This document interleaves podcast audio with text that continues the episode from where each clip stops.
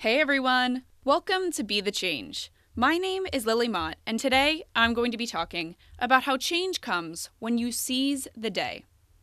My guest this week is Joshua Gamilla, and he is an entrepreneur working on a few different passion projects at the moment, including his own gourmet cookie bakery and coffee company.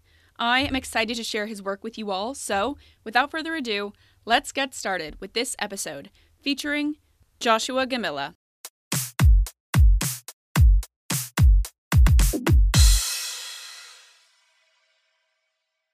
So my name is Josh Gamilla. I'm 20 years old. Um, I actually live in Ontario, Canada. Um, a little bit about myself is that um, I am, I guess you would say, a young entrepreneur. Um, it kind of started back in, I would say, like 2016 after like during, not 2016, sorry, more so 2019, with my apologies. Um, kind of on the start of COVID actually, um, where I kind of got did my foot more so into the entrepreneurship, starting up with a nonprofit um, and helping build that business, and then moved away from that and actually started to do some stuff I also have a bigger passion for, which is more so in the hospitality and food industries, and kind of turning my passion projects into brands and memories and experiences for others.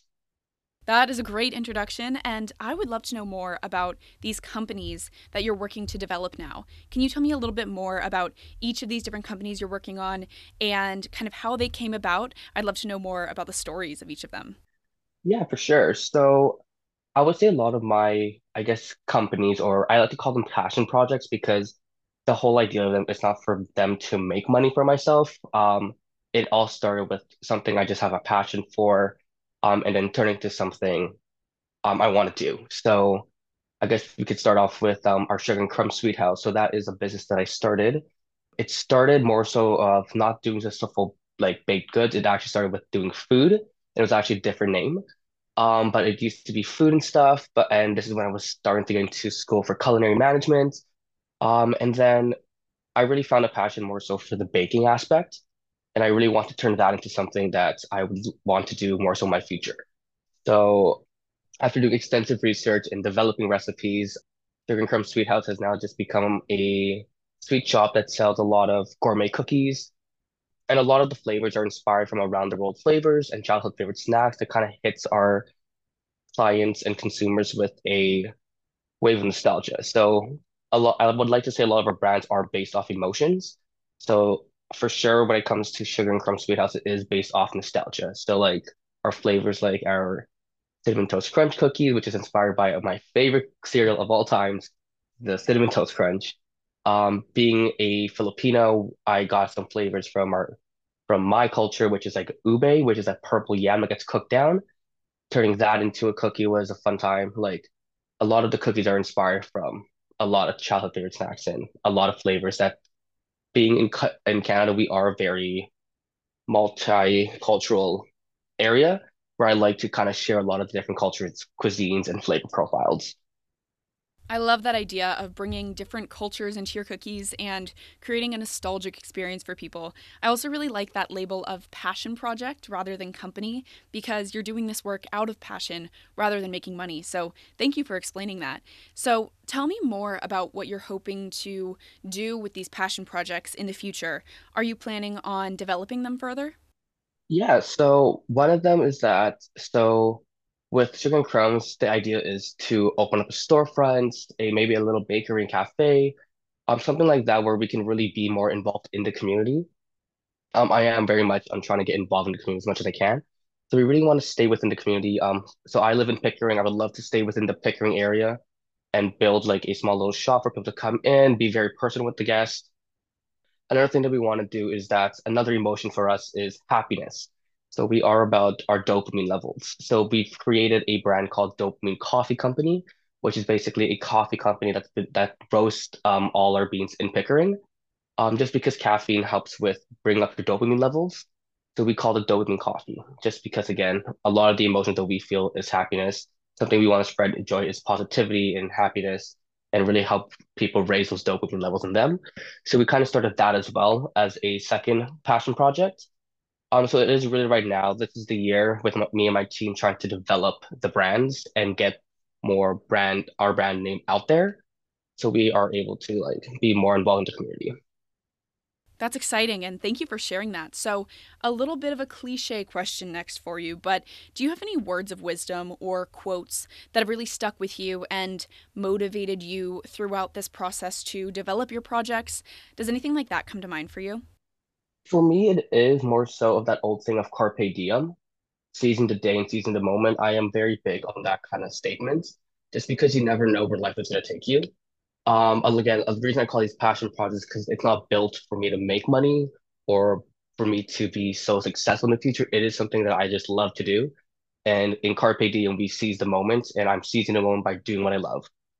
I think that's great advice, and it's a great motivator to keep in mind. So, as far as your passion projects, it's clear to me that you've put so much love and time and effort into developing them over the years. Can you give me an idea of how the scope of your projects has changed since you first got started to where you're at with these projects now? How many people have been able to eat your cookies and enjoy your products? Yeah, for sure. So it does take a substantial amount of work. Um, it is again the reason it is something I really want to do because it is a passion project for me. It's something that I I love to do. Obviously, it does take a majority of my time, and when I'm not working on my full-time job, this is something I'm working on at all times. So it really started in 2020 of COVID when I was going to culinary school. It was all home-based. Um, and I was just kind of making food outside of my house, um, just to sell for extra money, just because we were laid off because of work. Um, and I used to do stuff like donuts and cookies, and I did some um some hot food as well. Um, and I had a lot of orders when it came to the cookies and desserts area. So I decided to specialize in that. So in like 2021, it was more so for friends and family, and then my name kind of just got out there. I started promoting it like where I worked at my um I worked in a restaurant at the time um, I still work in restaurants, but the restaurant I worked at, they let me kind of promote it to the people I would serve.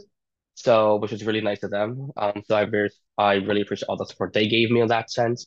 But it is really just kind of building that community and really networking and reaching out to people that really helps you to begin with.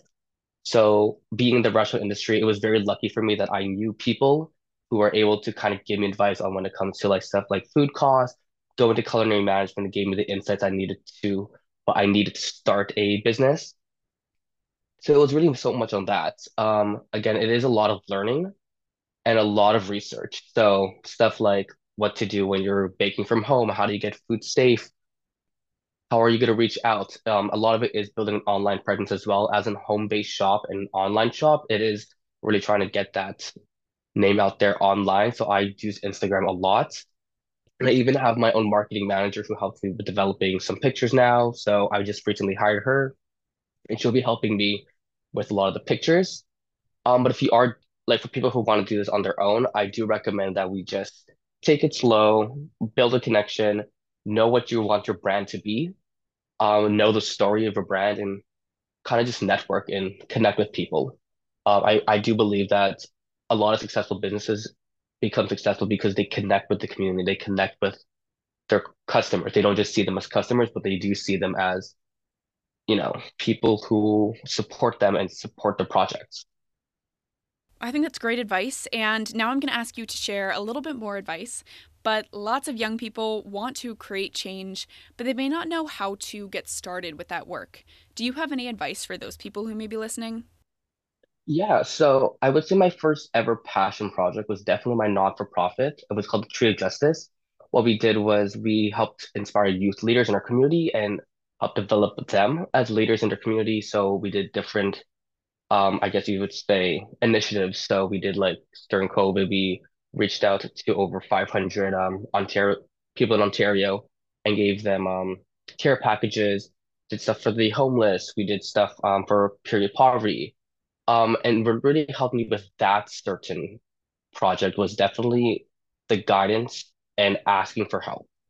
I know one of the biggest thing is people don't kind of want to go in on their own, but when it comes to starting like their own passion project, it definitely is worth asking for help. So I met someone in a restaurant I used to work at who helped develop non-for-profits, who helped register them federally, then all the paperwork for them, and I asked him for help on what I can do and the proper steps to start a non-for-profit and he helped me tremendously he helped me get registered he helped he kind of taught me what I needed to know going forward. So a lot of the stuff that I learned from him, I kind of brought with me when I started Sugar and Crumb Sweet House, when I started Dopamine Coffee. So like a lot of the stuff that I learned previously was from a teacher, from someone who guided me with it.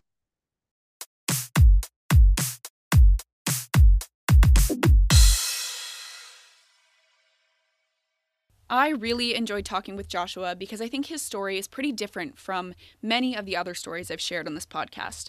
My biggest takeaway from this conversation was when Joshua talked about how his passion projects are his way of seizing the day. Joshua is making the most out of each day by cooking, baking, and developing his projects because those are the activities that he is passionate about and that bring him joy. I think we can all keep Joshua's story and his passion projects in mind because change comes when you seize the day.